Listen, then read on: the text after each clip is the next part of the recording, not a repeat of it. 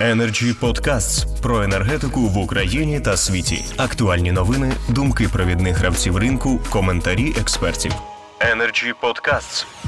До нас підімкнувся Олександр Мельничук, директор департаменту стратегічного маркетингу та інновацій мережі Бе Ер Ес Ем «Нафта». Пане Олександре, ви саме вчасно. Будь ласка, вам слово. Мої вітання. Колеги, радий до вас приєднатися. Дійсно, питання, яке сьогодні стоїть у нас, дуже важливе, тому що, як ми бачимо, навіть державі довелося втрутитися в ситуацію і доволі жорсткі методи використати для того, щоб стабілізувати ситуацію з цінами на ринку. Багато зараз іде маніпуляцій з цього приводу, що ось навіть деякі мережі, преміальні мережі зупинили продаж фірмових видів пального, але, на мій погляд, це ніщо інше, як змова з метою дестабілізувати ситуацію на ринку пального, якось змусити державу все ж таки внести зміни в це регулювання. Тому що, як ви бачите, зараз йдуть активні чисельні медіа-атаки на мережі, які продають пальне за цінами нижчими, ніж ОКО, і ті компанії, які входять в Нафтогазову асоціацію. Знову ж таки, як нам відомо з джерел масової інформації, ту ж таки Нафтогазову асоціацію і утворила сама компанія ОКО. Тому ініціатива держави, на, на наш погляд, досить правильна, тому що коли все починалося, починали говорити, ну, тобто держава почала діалог з ритейлерами і натякала, що, друзі, там великі маржі ваші, треба якось трошки приборкати ваші апетити і бажання заробляти надприбутки. Але ніхто не дослухався з, як вони їх називають, голубих фішок. І державі довелося використати вже ті важелі, які досить, досить серйозні. Ось, що ми бачимо на сьогодні з нашої точки зору.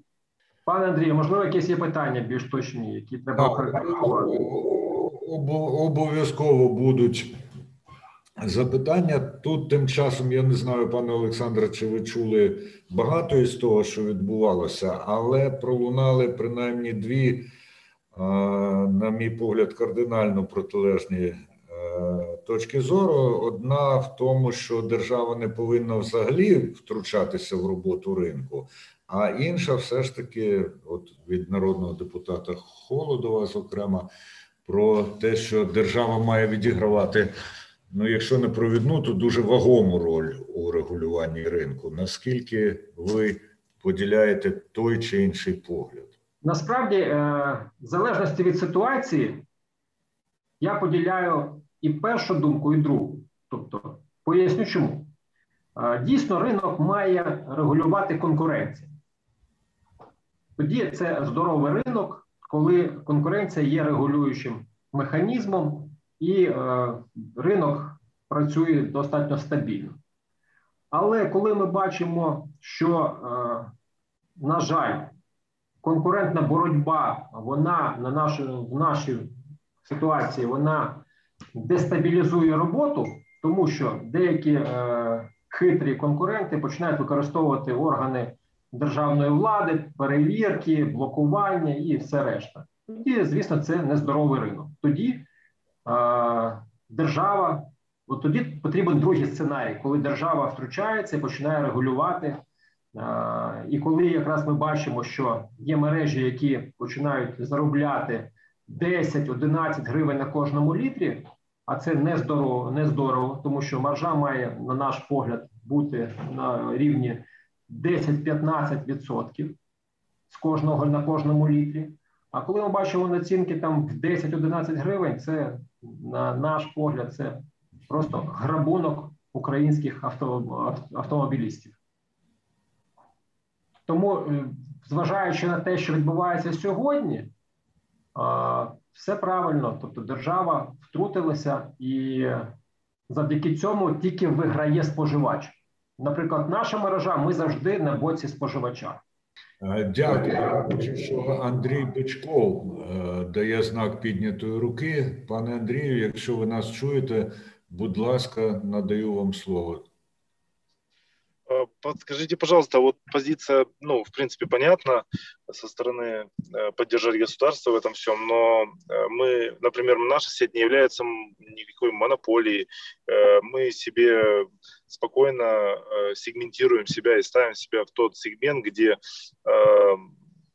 мы не заставляем человека переплачивать, мы просто предоставляем наилучшее качество и сервис, и за это просим какие-то деньги. Если человек не хочет, он может э, поехать на соседний, тот же, например, Б Р С М, или на соседнюю э, там, другую заправку, ОКО, ВОК, э, неважно какую, и заправиться там дешевле, или со скидкой, или дешевле по стеле, или на Укрнафту поехать, там еще дешевле.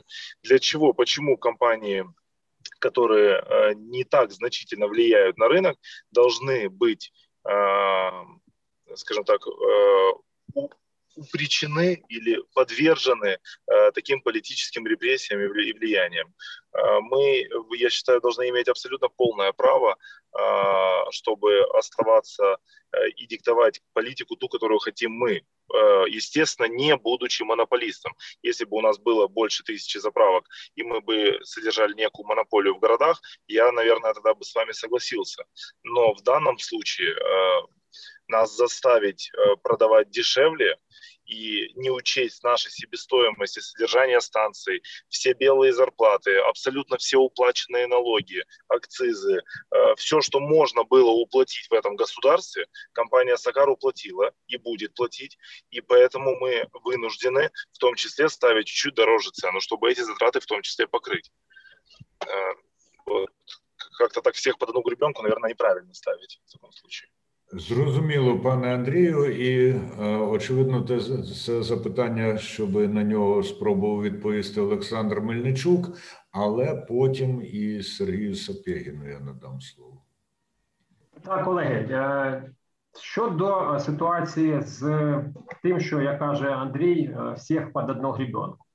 Ну, насправді, я розділяю думку Андрія в частині, що не зовсім все було правильно сплановано з точки зору держави. Тому що дійсно є мережі, яких є фірмові види пального. А, при, тобто, це, е, я вважаю, що держава мала якраз виключити е, з цього проекту регулювання вартості фірмового виду пального. А мали, тобто, мали бути чіткі роз'яснення одразу, а не там поступово. Мало б, на мій погляд, мало б бути так, що держрегулювання має стосуватися звичайного пального, не фірмового, тому що е, це такі види пального, як дев'яносто другий бензин, як дев'яносто п'ятий, як дизель і газ, наприклад. Все, все що там йде з е, приставками е, «Нано», е, «Мустанг», «Пульс», «Плюс», е, «Вентус», це все, ну, не має, на мій погляд, підпадати під дію е, цього законопроекту. Тому що це вже е, той вид пального, який використовують, не, використовує невелика кількість клієнтів. А щодо е, того, щоб на основні види, звичайні, звичайні види пального було це регулювання, я підтримую тут державу. Дуже дякую, пане Олександре. Тут активно пише до нашого чату Сергій Сапєгін, але мені видається, що там щось із датою неправильно, бо написано тисяча дев'ятсот сімдесят дев'ятий рік. Тому я прошу пана Сергія і поточнити дату. Помилився. І, і відгукнутися, і відгукнутися на ті міркування, які тут пролунали. Будь ласка. Да, вибачаюся, я помилився. дві тисячі дев'ятнадцятий рік. Стосовно того, що казали, парочку коментарів. Ну, перший коментар. Пан Олександр каже, що держава захистила споживача своїм рішенням, веденням регулювання. Але те, що ми спостерігаємо, відбулось наступне. Дві мережі, три мережі призупинили продаж преміальних преміальних і фірмових іменних, як назвав Олександр, видів пального з однієї сторони. Але з іншої сторони, той сегмент, який продавав найбільш дешеве пальне, він потягнувся до тих рекомендацій і тих граничних рівнів, які виходили з методики, яка була запропонована Кабінетом міністрів. Тобто, приймаючи такого рівня рішення, Кабінет міністрів не врахував, що ринок буде реагувати по-різному, починаючи від припинення продажу і закінчуючи підняттям цін на ті товари, які були дешеві. Тобто, виходить, що Кабмін вдарив по найбільш вразливим категоріям споживачів. Це перше.